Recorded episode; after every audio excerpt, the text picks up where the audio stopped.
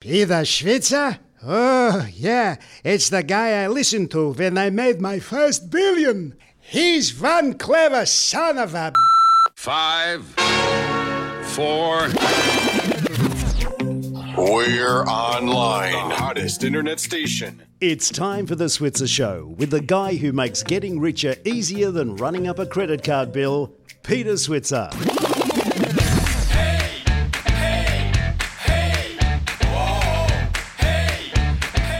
Hello and welcome to the Switzer Show. I'm Peter Switzer. I'm joined by my colleague Paul Rickard. Hi, Paul. How are you? Look, I'm good, Peter, and I was going to uh, lead with some economics because I know you're a very positive person, but I think I'm going to ask you a question instead about food waste. Now, in the Switzer household, Yeah. are you particularly thrifty when it comes to buying food? You just buy just enough for the meal, Well, or, yeah. or is there a lot left over? waste. well, look. Or don't you know? Yeah, no, I, I do know because look, I have a, a number of um, dilemmas in my life. Like, for example, I always like to try and keep my weight down, and so when when we get, go to a shop, you know, I think, well, yeah, am I really going to eat a full tub of ricotta in a week, and can I afford to do that? And so I do actually try and buy the smaller tub, uh, and I, and I, I do try to control my waste because I really hate it when I look into a fruit bowl and think I bought all that fantastic fruit on a weekend and I've been so busy during the week, it's now going off. So there are waste conundrums in my life, Paul, I've got to say. Let me ask you another question Okay. because you know how the Whose show is this, yours or mine? Yeah, how some of the major retailers now have the, uh, I won't say the offcuts, but the unloved fruit, the fruit that's the wrong size, Oh, it's yeah, been yeah, blemished. yeah. Have, and, yet, and they also have the real stuff, which I is hate- beautifully all rounded even and, and it's, I it's been polished. that, yeah. Have you bought it off the sort of the, No. the, the, the, no. the, cra- the crappy organic looking, no, I won't do that. Particularly when it comes to bananas. I, I, if there's one blemish on a banana, you know, I, I don't feel good about it. Because if it's, if it's bad on the outside, I'm going to bet it's pretty bad on the inside. And some You- people or- eat, I'm going to bet that you're a bit of a food waster, P. Switzer. Yeah, it could be. It could be too. Uh, uh, look, I'm not going to admit to it. I just, uh, I'm going to leave it at I could be. What about you, Paul? I know, I know you're I don't really think I've had enough shopping experience to comment. You don't, you don't even know where the kitchen is in your place. Your, Well, poor- that's right. Your poor wife has been a, a member of the Slave Association for a long, long time. Okay, this is a dangerous conversation. It is a let's dangerous just, let's go into the show. go back to economics or something. Yes, right. We are. We're going to start this this program. Though we're going to start with Shane Oliver because the growth numbers came out uh, uh, on uh, on Wednesday, uh, and and the economy's not looking all that strong. So I'm keen to see what he thinks Hmm. about interest rates, about whether this economy can make a rebound in in 2020. Let's- Particularly there's still talk of a further interest rate cut in February, February. and A lot of people also believe that. saying March. So, uh, Gee, look, I hope not. Yeah, so do I for the economy's sake. Yeah, without a doubt. 'Cause I, I think a lot of people have a gut full of, of interest rate cuts, and they're, they're not going to respond. I think they're scared that the economy is so bad that the interest rate cuts. So I hope uh, Shane gives us some good news there. Then we're going to talk to Glenn Wealands from Rabobank, and this is where your food waste question this is where I was leading, Peter, but we, That's right. we stuck with the economics, the That's safer topic. Well, there's a 2019 food waste report, and Glenn's going to tell us about that. Rabobank, of course, is linked to the agricultural community, it's a, a strong Hmm. farmers bank. So we'll see what's going on there. Are we, as Australians, getting better at uh, managing our waste? And then uh, uh, two people I know who've been Australian business people for a long time, and Stephen Bartlett Bragg, they've actually left Australia and they're now living in Barcelona and, and running their business from there. A lot of people like the idea of it, Paul. I want to find out what it's really like to actually try and do Hmm. I something. Barcelona is a fabulous city, but it's a bit of a strange one to pick, isn't it? Well, it's, it's a strange one even to pronounce. You said Barcelona. I thought it's Barcelona. yeah, I'm sure you're right. I thought you were to give me the uh, the Fawlty Towers uh, line uh, for a moment there. care, care. Anyway, that's the show. Manuel, Manuel, Manuel. Manuel Yeah. from Barcelona. That's right. So anyway, this, that's that's us mucking around before the show. All right. So joining us now is probably and arguably the most exposed economist on the planet, Dr. Shane Oliver of AMP. How are you, Shane? Oh, good, Peter. You had to get that in again, didn't you? Well, you reminded me. That's all right. You reminded me, and you are, and, and thank God you are exposed as well. Now, Shane, uh, today's economic growth numbers um, a 0.4% number for the September quarter. Talk us through it. Well, the good news is the Australian economy is still growing. All of those uh, doomsters out there have been calling a recession for the last, uh, I don't know, six, seven years now, ever since the mining boom ended, have been proven wrong yet again. Uh, the economy has continued to grow, and I, I guess the number itself, 0.4%, was a little bit less than I was expecting. We thought it would be 0.5%. Uh, that said, they did revise up the uh, June quarter numbers from 0.5 to 0.6%, and so the annual pace of growth has perked up a little bit to 1.7%. So what's happening here is that we are seeing continued weakness in consumer spending, housing investments, and business investments. Uh, they're all still acting as drags on the economy. A little, little bit of a positive from consumer spending, but that's offset by drags from dwelling investment and how and business investment. But uh, making up for that, of course, is public spending, and that's the infrastructure spending boom that we hear so much about, along with uh, a bit of a contribution from inventories, that's uh, stockpiles building up a little bit, and also uh, and also trade. So the Aussie economy is still growing, not as good as it should be, not as good as it could be, um, and also concerns over the mix of growth. Um, but at least we haven't dipped into that recession that some people uh, keep talking about. So, talk us through, uh, Shane, the trade one, because we know that the um, agricultural sector is doing it pretty tough. But I guess this is coming from what iron ore and coal principally.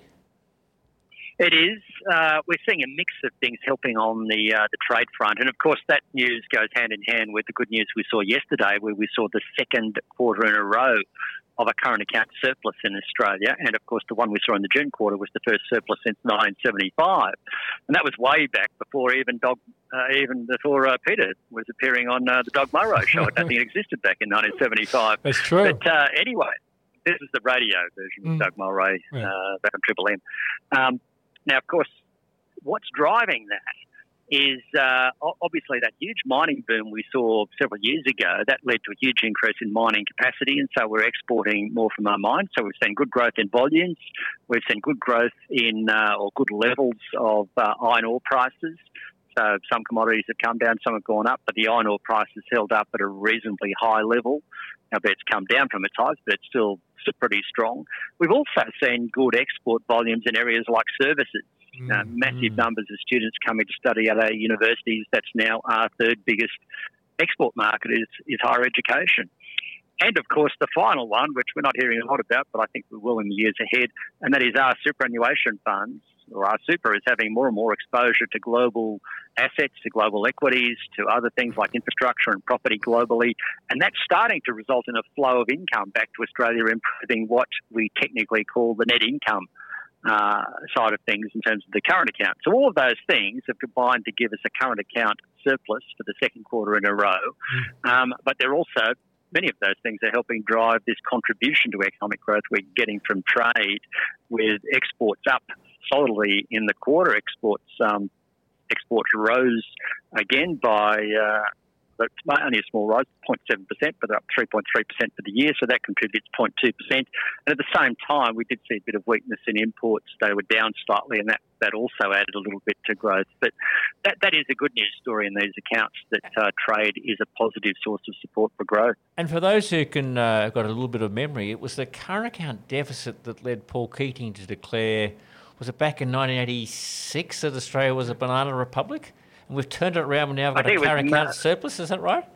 That, that's right. That's right. When I started my career, uh, listening, of course, to Peter on Doug Mulray in the morning, giving us the market updates, um, the big fear, not from Peter, of course, the big fear was that we were going to go into some sort of uh, foreign debt crisis. The ABS had just started publishing foreign debt numbers. Uh, the current account surplus, I think back then, was being reported almost on a monthly basis. So we're getting this constant drip feed of, of news that we're heavily reliant on foreigners for uh, livelihood to keep the economy going, and that was resulting in a build-up in foreign debt. And some people were saying that we were going to go into some sort of some sort of Latin American crisis where we had to get bailed out by the IMF. Uh, we even had one uh, economics group talking about a boiling frog. Is, If you think about it, if you, if you throw a boiling frog into hot into boiling water, throw, throw, throw cold a, water. a frog into boiling yeah, throw a, a, um, a frog into boiling water and immediately jumps out. But if you put a frog into cold water and Yeah. bring it to boil and it stays there and dies, Yeah. the analogy, the, Yeah. the, We're a uh, bunch the of dopes, that? Australia's a bit Yeah. yeah, we're, we're a bunch of dopes going to get get uh, end up like a boiling frog. Now, of course, that didn't happen, and this sort of gave me, um, I guess, my scepticism of doomster stories because I'm constantly being told that this thing is going to bring us down. When the mining boom ends, we're all going to be ruined. Yeah. Uh, when the housing boom ends, we're all going to be ruined. And Yeah. of course, normally there's something that keeps us going. And of course, since that very low point back in uh, 1986, when Paul Keating said, "Well, if we don't get this fixed, we'll end up being a banana republic," we have seen a lot of things fix it. We've seen that huge investment in mining investment. Uh, we've seen the flexibility in the Australian dollar help us out when needed. We've seen uh, our universities come to the party and, and make our universities very attractive for foreign students. We've seen um, we've seen superannuation grow to Mhm. levels that we never imagined, and many of that money being invested internationally, resulting in that flow of income Yeah. that we can rely on from the earnings from that superannuation. So all of these things have turned us around. So Mm. rather than relying on foreign capital to keep the economy grow, going, we're actually now a provider of foreign capital to the rest of the world, which And- is a good thing. And, and what's really interesting about this, and I'm surprised that Paul Keating hasn't really boasted about, is that this current account surplus can be put down to him because he was the one who forced us into compulsory superannuation.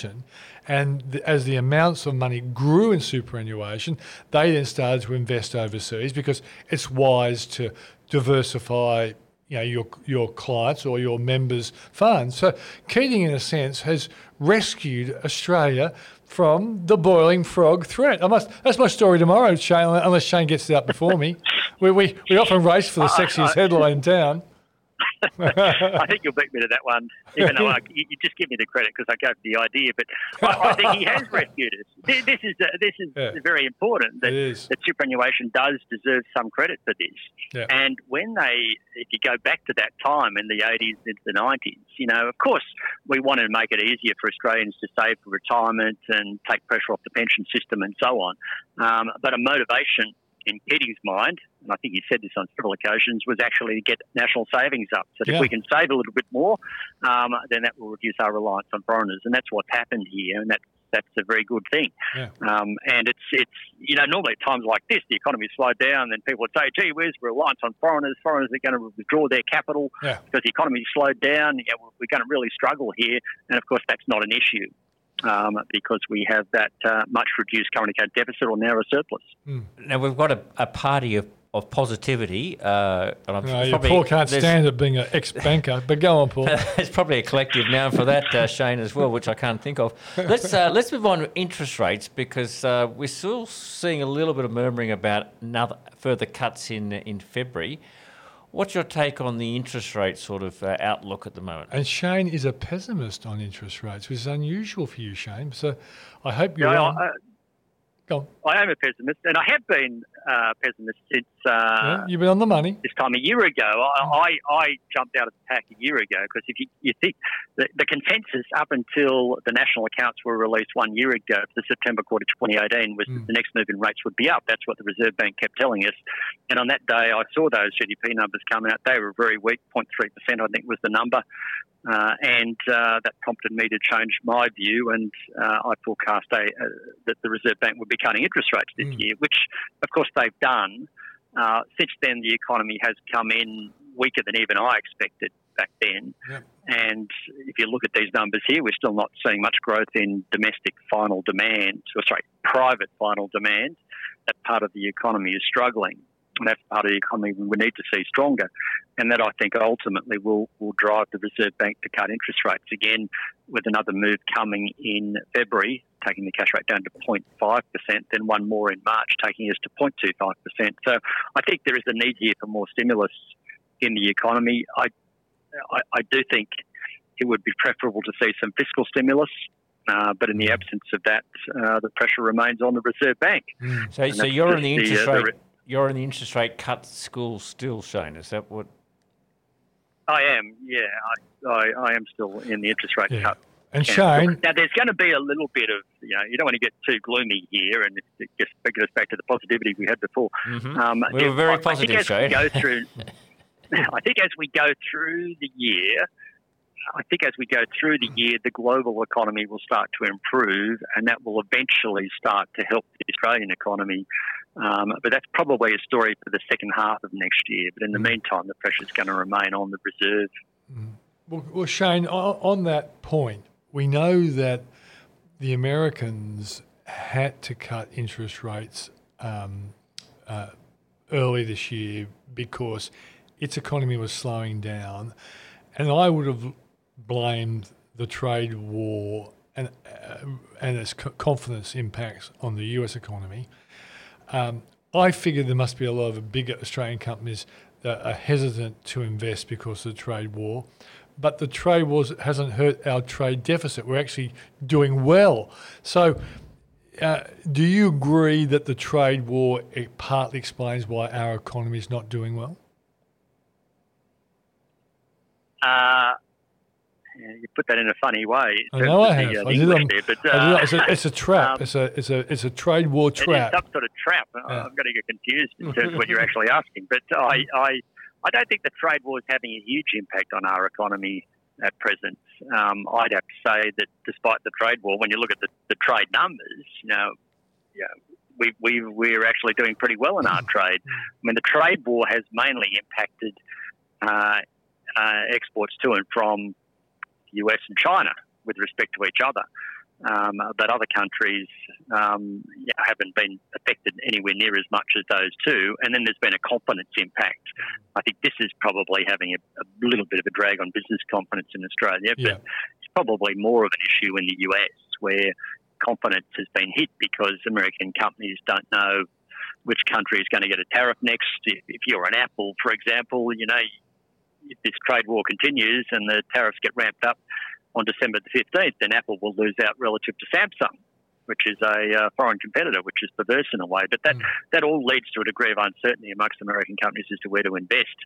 So I think there's no doubt that the global slowdown we've seen, particularly centered around the US and uh, and China, and then there's been a flow on of that to Germany to some degree, um, has been mainly due to trade war as Okay. opposed to, I mean, I, I wouldn't, I wouldn't blame the Fed. I wouldn't blame uh, the Europeans. I think it's mainly, mainly due to the trade war. But the impact on Australia, it hasn't been the main factor in Australia. Okay. In fact, our trade has held up pretty well. What we need you to do, and this is going to be the last question I'll ask you, Paul might uh, throw another one in. Given that, then, why is the Australian economy growing so slowly? What's the brake? Why is the business confidence low? Why is consumer confidence low? Come on, Shane, give us the answer. and be right. Uh, I, look, I, yeah, that, that's that's a good question. Hmm. I, I, I think there's a bunch of things. Firstly, we had a housing construction boom. That's now slowed down, so that's Yeah, acting as a drag. Yep. Uh, then we've seen this long period. You know, we were immune to it up until about a decade ago because of the mining boom. But then now we've sort of got sucked into it. This period of very low wages growth, which has adversely affected households. Now, you might argue real wages are still rising, nominal wages are still going up faster than the rate of inflation. But when it's only 2%, when your wage only goes up 2%, you don't feel as happy when that happens. And so that's weighing on consumer spending. And then we've still got a very high level of underemployment, which sort of forces that to be a bit of a double whammy. And then when the housing cycle slowed down, there's been less turnover. So less people swapping houses, moving houses, means less demand for furnishings and carpeting and what have you when you move from one house to another. So all of those things have weighed on consumer spending, and then business investment. I think just uh, st- still remains fairly fairly depressed because uh, businesses don't have a lot of pricing power. Um, I think businesses were shocked by the strength in the Aussie dollar up until 2011, so that's still causing them to be a little bit cautious in terms of undertaking investment. And all these geopolitical risks, these, these headlines of things going on globally are weighing on business investment as well. So And what, and what all about of that the come together. what about the election? I mean, um, I, you can understand why that would have been a drag in the first half of the year. Why aren't we seeing a bit of a, or and maybe it's just in the data, we aren't seeing a bit of a rebound post the election when you'd think business would be saying, well, at least we sort of got arguably at least a slightly more business friendly government. You could say that, and I think there was a knee jerk uh, boost in confidence, some of the confidence figures after the election, uh, but it was short lived. And I, and I think you could argue that uh, the Royal Commission, the ongoing issues around you know, banks and what have you, financial organisations, um, the, the issues in the energy sector, all of those things are making businesses a bit cautious as well. Mm. Um, but it's it, it, it, is odd that we're getting hit a lot harder than other countries, and that comes back to this per cap, talk of a per capita recession, which, mind you, technically ended last year, but still we're only looking at per capita GDP growth of 0.2 percent uh, for the last 12 months, which is less than the US, less than Europe, and less than Japan. So we are getting hit harder than other countries. But I think a lot of that has to do with the housing downturn, which in turn is weighing on consumer spending. Uh, whereas those other countries aren't seeing a housing downturn. Their housing downturns were a decade ago. Yeah, and our population increase is faster in a lot of the countries that we compare to as well. That's right. Population yeah. growth here is 1.6%. Uh, economic growth was 1.7 there's a bit of rounding in there, but it turns out to be GDP per capita yeah. grows therefore rose therefore by 0.2 percent. But in the US, for example, GDP growth for the year to the September quarter was two percent. Population growth is just 0.6 per, so per capita GDP growth is 1.4 percent. You could do similar things in Europe and Japan, where economic growth was just above one percent, but population growth is close to zero, mm. and those two economies are seeing per capita GDP growth of around one percent. So whichever way you mm. cut it on a per capita basis, we are underperforming here. We are doing mm. are doing relatively poorly. Yeah, when I hear people talk about per capita GDP, I think of Count Dracula. Uh, apparently, Count Dracula had a had a, a problem in his um, his like his feudal region, and so he invited all of the, the poor people to a, a banquet uh, in his his hall. He locked the doors and put it on fire, and he, he solved all his unemployment problems a fire sale solution. oh my god! I think yeah. you're going to tell me he's going to suck their blood out or something like that. well, he may well have done it after he cooked them, but it's an extraordinary thing. I, I, hope I hope it's not true, but it's a it's a story that I heard many many years ago, and probably t- told to me by an economist who was talk, trying to make economics interesting at the time it could be. I mean, there's another complication here. We talk about a per capita recession or, or, slow per capita GDP growth in Australia, but the share market doesn't take its lead from that. It just likes to see growth. Mm. Because ultimately, growth drives profits. So, as long as the economy is still growing, then that should ultimately help uh, help the share market. Um, so, having a per capita recession or close to zero per capita GDP growth is not as big a worry for the share market. Mm.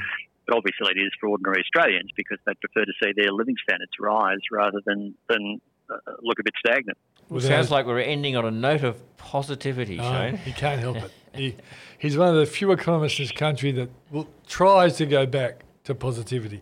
And that's why we love him so much. Shane Oliver, AMP Capital, thanks for joining us. Thanks, Peter. Thanks, Paul. Hey.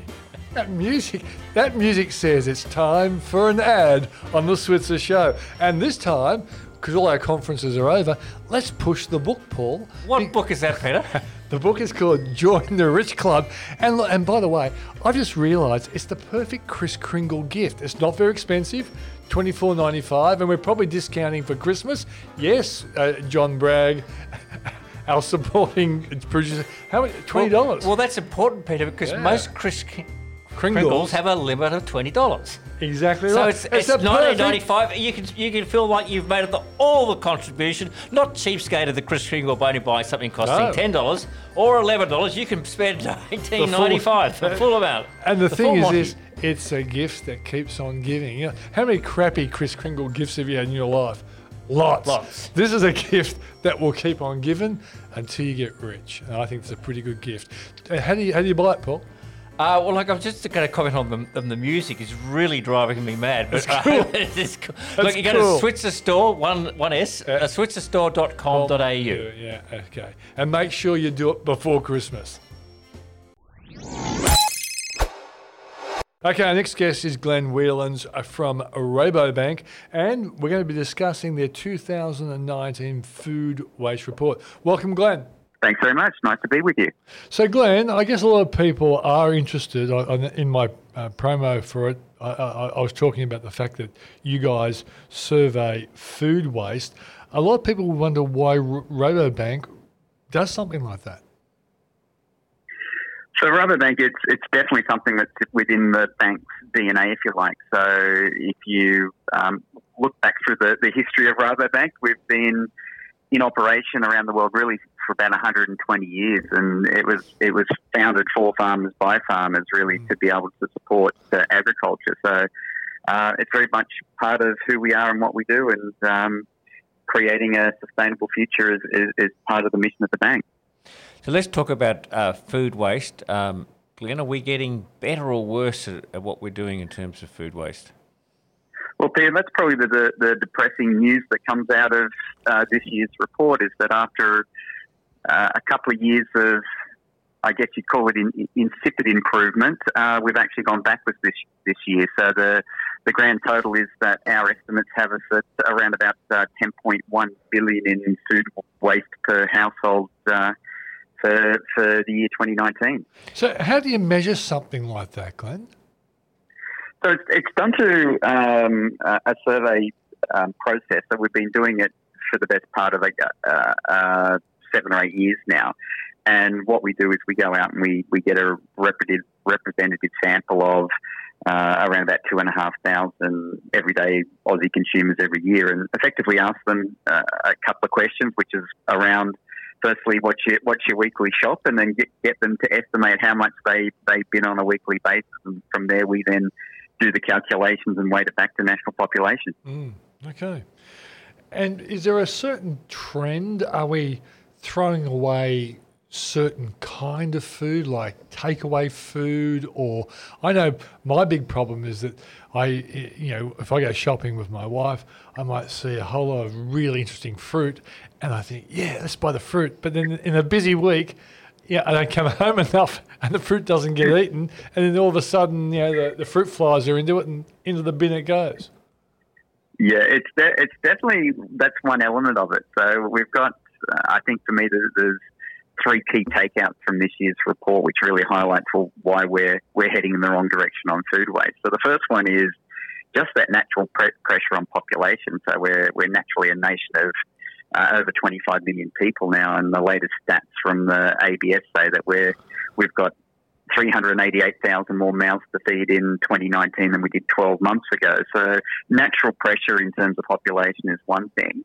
Uh, the second thing is very much around uh, the generational mix. So what we're finding, and, and, for me this is probably the most curious stat, is that we've got our younger generations who, through the, the broader field work that we do, seem to be the most socially aware of the issues going on around the world. However, uh, they're the ones who are wasting more in 2019. And I think, Peter, to your point, we're also seem to be able to find new ways of uh, wasting food and clearly that online food delivery service is something that's growing in popularity around Australia. So we've seen about 10% improvement in that over the past uh, 12 months. And that's proving to be another vehicle in which um, people are, are, wasting food. So it's, it's not only the traditional ways that you talk about of things uh, getting left over uh, in the fridge and forgotten about or not used by their, their use by date, but also we're finding new ways, such as through that uh, online delivery service. Glenn, we both cheered when you talked about those rotten millennials. Um, and uh, he said rotten. I would say challenging. Challenging. But look, um, I like millennials. If you're listening, what what I did want to come back to is just compare sort of how important are consumers in this. I mean, obviously there's there's food waste in production. There's food waste in uh, you know, in restaurants and in the shops, uh, you know, in the, in the big supermarkets. I mean, is, it consumers who are the main problem, or is it actually more in the production and, and the distribution of food that we've got to change the change the behaviours and how yeah. we all, all, work together? Yeah, fantastic question because I think there's there's two angles of that, and the first one is that given the fact that we've got, uh, as I said before, 25 million uh, in population, that's going to have a, few, a huge sway in what trends, what behaviours cascade their way through the economy. So it really is going to have to be a, if you like, a consumer-led revolution to make change. If I look at the broader picture, and, and there I'll rely on some of the some of the statistics from the Australian government's uh, 2019 National Food Waste Baseline, and they effectively do a measure from or an assessment from uh, on-farm production all the way through the supply chain, manufacturing, distribution to the household. And, and their headline stats say that uh, in rough terms, 31% of food waste is in that on-farm primary production area. Another 25% is through the manufacturing and processing. And then 34% of it is, is due to what we bin as individuals through the household. So you can see from those stats, it's very much a shared responsibility. But, um, but when you consider that we're the, we're the large mass of 25 million people here, the, the change and behaviour has really got to come from us as individuals. Uh, how has the drought affected food waste?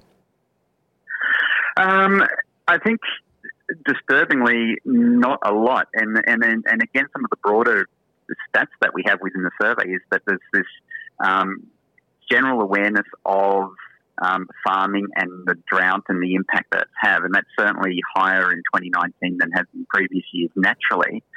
Um, but the city appreciation for food and food waste is really um, hasn't brought that correlation together. So, in other words, what what is is again a little bit curious about this report is that um, consumers most strongly correlate food waste to what does it mean to their hip pocket rather than it meaning what does it mean in terms of um, the broader environmental impacts or the mm. impact of farming or those elements as well. So, Glenn, um, what do you think households uh, need to think about when planning their grocery purchases or eating out to reduce the, the waste problem? Yeah, we've got we've got um, a, a, whole bunch of tips on our rabobank.com.au website, but for me, there's there's a number of ones which really come down to discipline around that, that planning phase of, of the purchase and ordering of food um, in particular. And as, a, as an aside, um, who does it best? The baby boomers seem to do it best in terms of that, and they're also the ones that exhibit as those best behaviours. So they're the ones who are more um, more likely to go to the supermarket armed with a shopping list. They're also the ones who put their hand up and say we we can think um, creatively about leftovers and make make um, good meals on subsequent days. Um, they're also the ones who are more likely to just be modest in their um, portion control and, and um, activities like that. So, and also uh, the the end of the, the supply chain, you like, of being able to say, well, I've got food waste here. How can I how can I turn it into composting? Mm. And how do uh, I mean the other challenge, of course, Glenn, is that as consumers we sort of want supermarkets to present you know the right size piece of fruit and the, the you know nice and shiny, and we we don't buy things that look a little bit. Uh, you know, not as perfect as they Challenged. need to be, but we know that when actually they're dug out of the ground or come off the tree, they don't actually look that brilliant. So, mm is there something as consumers we can do to sort of encourage the supermarkets to actually service up all the stuff, or are we just, uh, you know, we sort of beyond that? We're just not going to change now how, um, yeah, how people yeah, react think, to that. Yeah, I, I think that's a fantastic observation because it does come down to. Um, particularly some of our older generations are, are, super keen on things like growers markets, and of course, when growers growers markets are much more likely to um, offer up variable size fruits and mm. things that may have blemishes on them. And so there's a there's a there's a clear um, message there that if it if it's fresh and it's natural and it's usable, and I think that's um, some of the insights that we're getting more broadly is that uh, consumers are certainly getting more aware. And if we can flip back to our, our younger generations, they're the ones who are asking a lot more of those questions of where it's come mm. from and when was it produced and how was it produced and all those sorts of questions. So I think, yeah, uh, there's definitely an opportunity to be able to be a little bit more relaxed on um, it, every piece of fruit being absolutely perfect in terms of design. And I know that um, there's innovation happening across the supply chain, and some of those things that we're seeing in other parts of the world is things like variable pricing in supermarkets, which is naturally done through things like uh, um, artificial intelligence, which will say if you've got a, a tub of yogurt which has got uh, a, two weeks to run on its use by date, then it's priced at say three dollars, and something that's got two days to run is priced at a dollar, and it does those sorts of things automatically. So we're seeing innovation around food waste through the supply chain. But I think your observation is yet how do we get better at just being a little bit um, more relaxed on it doesn't need to look absolutely perfect because um, that not so perfect fruit looks still is beautiful on the inside. Oh, geez, such a deep philosophical point from a bank, from a banker, no less. Glenn, you really have raised the, the, the, the high jump bar for bankers. Well done, mate. So, what's the what's the website if people want to read more? Yeah, so it's at rabobank.com.au. There it is, a very sensitive new age banker, Glenn Wealands. Thanks for joining. Stick it, stick it into the millennials, Pete. I think as well. Yeah, well, Glenn, I should I should finish off by saying, how old are you, just in case people think you're a very biased baby boomer. Um, I would be. Um, I'm, I'm, I'm a very young 53 years old, just to put it out there. So, okay, mate, great to talk to you.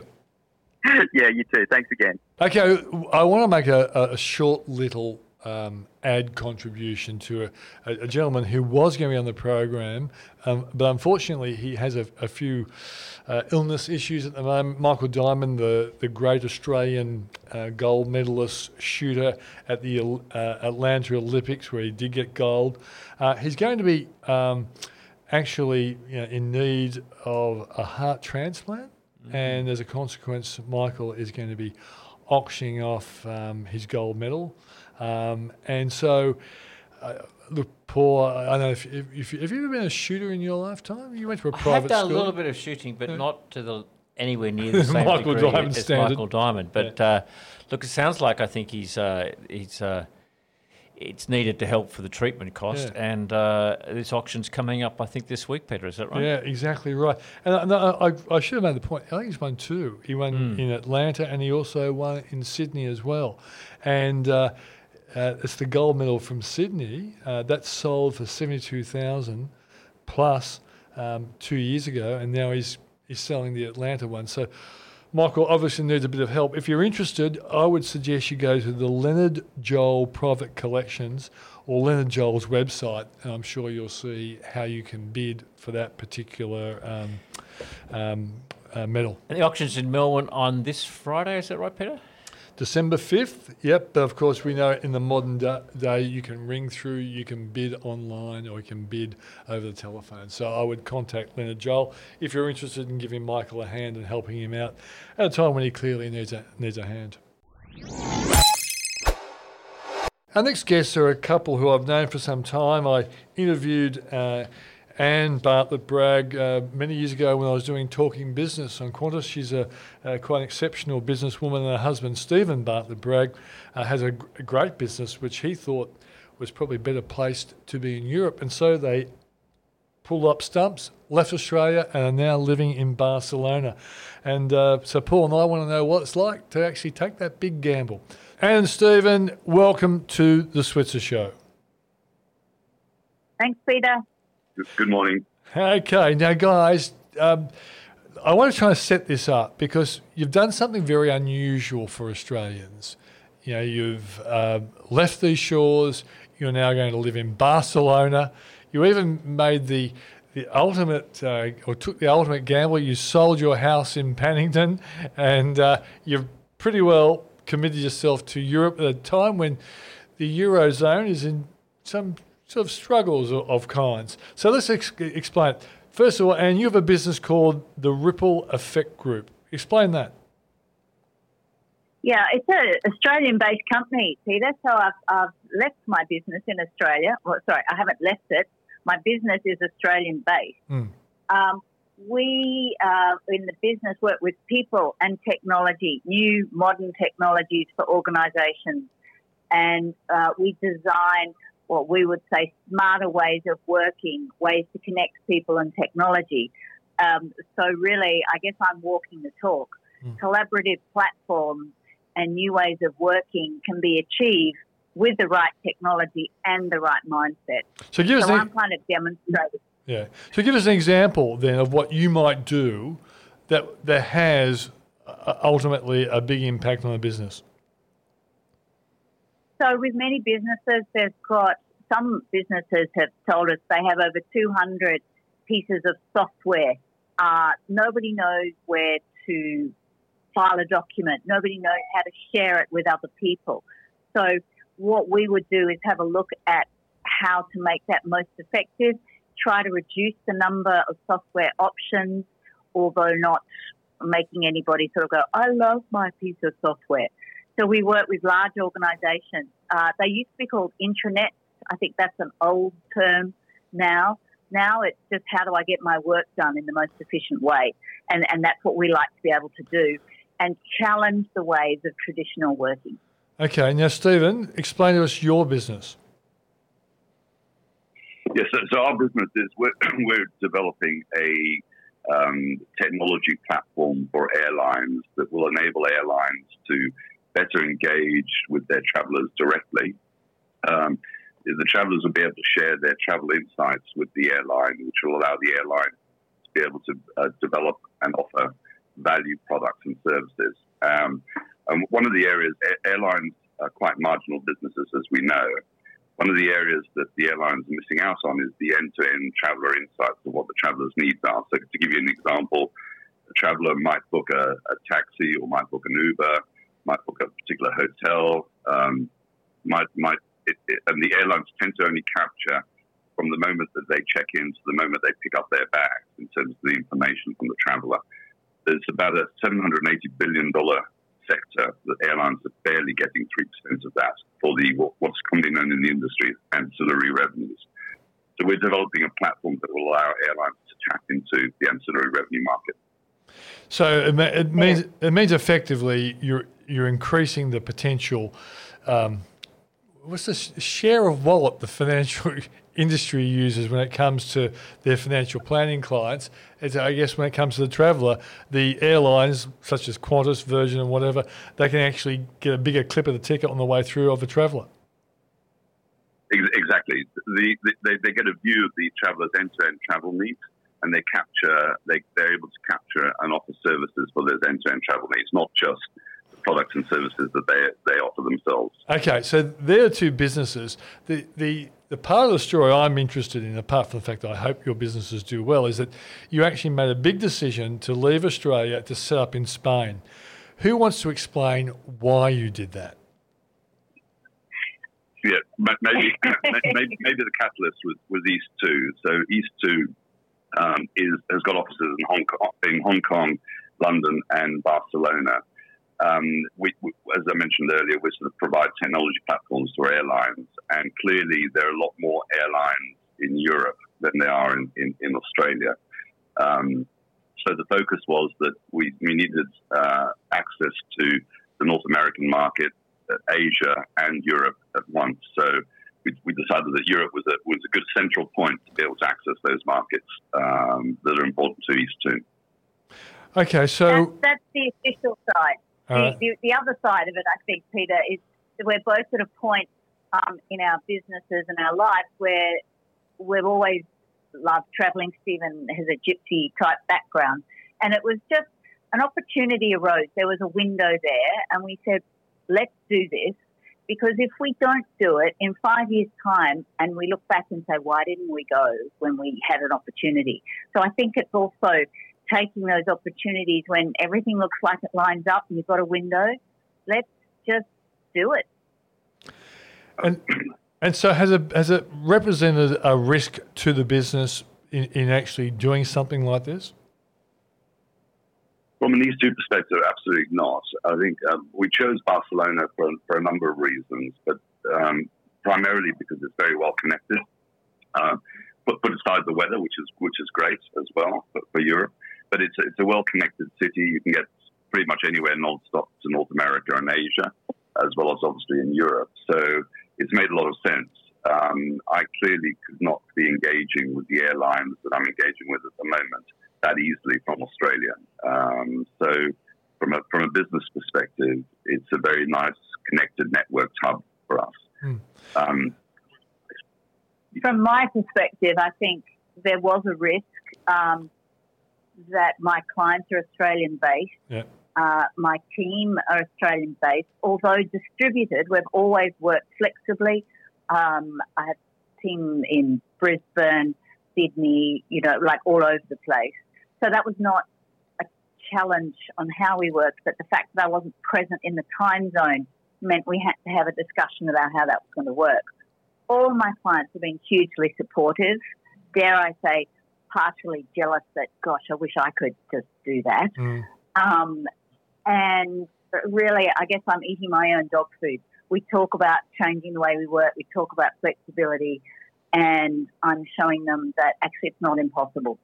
Time zones, pain in the neck, but Mm. other than that, that's not different when you have to deal from Australia with Europe or USA, any other, which we do on a daily basis anyway. Okay. So So tell us, as Australians, doing something like this, giving up your Australian way of life to live the life in Spain, has it been challenging or has it- been really enjoyable like a lot of people dream it might be? I think I'll, I'll, I might start that one. Stephen's very well travelled from uh, his childhood, so for me, as a really pure Australian, it's quite it was challenging. Uh, at the same time, it's exciting and stimulating. The support systems that you tap into before you go, the planning that's required, I think, is essential. It made our transition here absolutely well pretty much seamless, I think. Um, and Stephen, you might want to talk about. Yeah, so from a from, from a business perspective, I think what was key was to to line up the right support structure. And there's actually a, a tremendously uh, useful company called Polyglot, which is actually an Australian-based company, uh, an Australian company that's now represented in Europe, and they help companies like ours set ourselves up, meet all the legislative requirements, all the all the necessary things to set visas, passports, uh, working permits, um, and we also we also tapped into it's Catalan, but most countries have it as well. Is the Trade and Investment Bureau in, in Catalonia called ACCIÓ, and they were very helpful as well in, in helping us sort of set up our businesses uh, here. So if you get all that right and line all that up, it's a relatively easy process, but it does take a bit of time. So I think we crossed the T's and dotted the I's. It took about six or seven months. Now, Um, but, but, but you do need that structure. Now, Barcelona, obviously, it's a lovely city, but it's also um, the centre of Catalonia. Has the um, sort of the separatist movement and some of the uh, protests have they uh, upset or made your life as, as in business harder? How, how's that in playing out in terms of uh, how it impacts you and other uh, expatriates in, in, in that part of the world? Uh, there's a couple of um, aspects to that question, and it's really, really interesting. You, what you see on the news represents, uh, I guess, the same. We watch the bushfires in Sydney and think, "Oh my God, Sydney's burning down." Um, in reality, yes, you've got a lot of smoke, but the whole city's not burning. The separatist movement is a 50 50 split in Catalonia. It's a bit like Brexit, it's 50 50. Um, want to stay, want to leave. So, but for me, under, to understand the culture, you need to understand what's the movement about and what it is that they're trying to achieve and why. It's not just because they're being a pain in the neck. And I think as a foreigner showing interest um, has opened a lot of doors for us as well. We're, we're not trying to push our opinion on anyone, we're actually trying to understand. And also, as an Australian, we don't have long tribal histories. Um, this goes back hundreds of years, and we don't have that in Australia. We have states, and you know, we say things about other states, and it, it's sort of like talking about your cousins, your current family. It's not hundreds of years of tribal disputes, and that's what some of this is sort of based on. Um, but day to day, it's peaceful. We're, there's been a couple of, they call them manifestations here. We love them. The passion about anything, whether it's from um, women's rights through to the pensioners not getting a fair deal, Immigration. immigration, um, hundreds of thousands of people will turn up in an afternoon and you'll find yourself in this enormously peaceful rally. Um, there's just this small, very small minority group that have caused some problems lately with um, burning things and trashing it. But a lot of them were foreign, far right wing neo Nazi types that came in and were arrested and have been sent back to where they came from. So it's not it's not violent, but it's it's a cause of tension. But I think there's hope that that isn't going to affect business quite the way um, everybody's making it out to be. People just want to get on and do things. And the but one of the rem- uh, the impact has been I think what we've had four Spanish elections in three years. Is that right? So is, is that uh, yeah? How does that? What does that do for business confidence? Makes me feel like home. That's true. Well, we're a bit more stable now. Yes, right. We, we swap prime ministers, but we don't have that, so many elections. That's for sure. One, one last one, no, one last question, guys, before we uh, we wrap it up. You know, um, the the eurozone has its problems. You've got the Brexit issues as well. In, in actually trying to do your business, Stephen, in particular, are you miles better off there than miles away trying to do it out of Australia? No, no question about that. Um, purely, but I, I guess Peter, largely because of the size of the market and the number the number of potential clients that we have access to. Um, so, so airlines are still wanting to operate. They're still wanting to, to to become more efficient. They want new solutions. They want new markets. They want new revenues. Um, so all that sort of political instability, in many respects, um, helps us because they're looking for solutions that will generate new revenues and be more productive for the airline. Um, so for us, it's very much a case of being closer to where our clients potentially are. So a lot of those undercurrents um, don't really affect us. And I think to Stephen's point, one of the challenges is that we had strong business networks in Australia um, and contacts that we didn't have here. So you have to work at, there's a lot of, um, they work on relationships and talking and meeting and they here. So it's tapping into that to re, uh, rebuild those relationships. I think that's really important, but it's not difficult to do, but it takes effort to find. Well, guys, uh, thanks for joining us on the program. I've got to say, the one challenge I have in Spain is that, gee, they eat late. I know, I know. It's a challenge for us too. it, takes us, it takes us a while to understand the midday is 2 p.m. and I miss breakfast. That early. I miss our breakfast at 7 a.m. It normally starts here at 10 with a sherry or a beer. It's unbelievable, isn't it? Guys, thanks for joining us. Thanks, Peter. Thanks, Lovely. Paul. Thanks, thanks, Paul. Thanks, Peter. Well, it's a show, Paul. Would you ever do that? Pull up stumps, leave your beloved Sydney and live overseas and run a business? Um, but probably not to a country where I wasn't fluent in the language. I think it's a we. I don't know. We got to test their their, their Spanish, and Yeah. I think they also have a dialect in Bas- in Barcelona, anyhow, don't they? Which Barcelona. is Barcelona. Yeah, So- well, in fact, I, I yeah. do know Stephen's is uh, clearly an Englishman with that wonderful Mm. voice of his, but he was born in Chile. His Mm. father, um, I think, worked for, for the East India Company or, or one of those famous British organisations, and so he actually does speak a very fluent Spanish. Well, it's a big, big call to make. So wish them uh, lots of luck, and Mm. uh, I hope it works out. And I, I, look, I don't think I'd be courageous enough, Peter, but Mm. uh, good luck to them for trying. Well, from my point of view, it's always great for us when we go to Barcelona. Well, that's the show for this week. Uh, thanks for joining us, ladies and gentlemen. And Paul, thank you for joining us as well. Thanks, Peter. See you next week.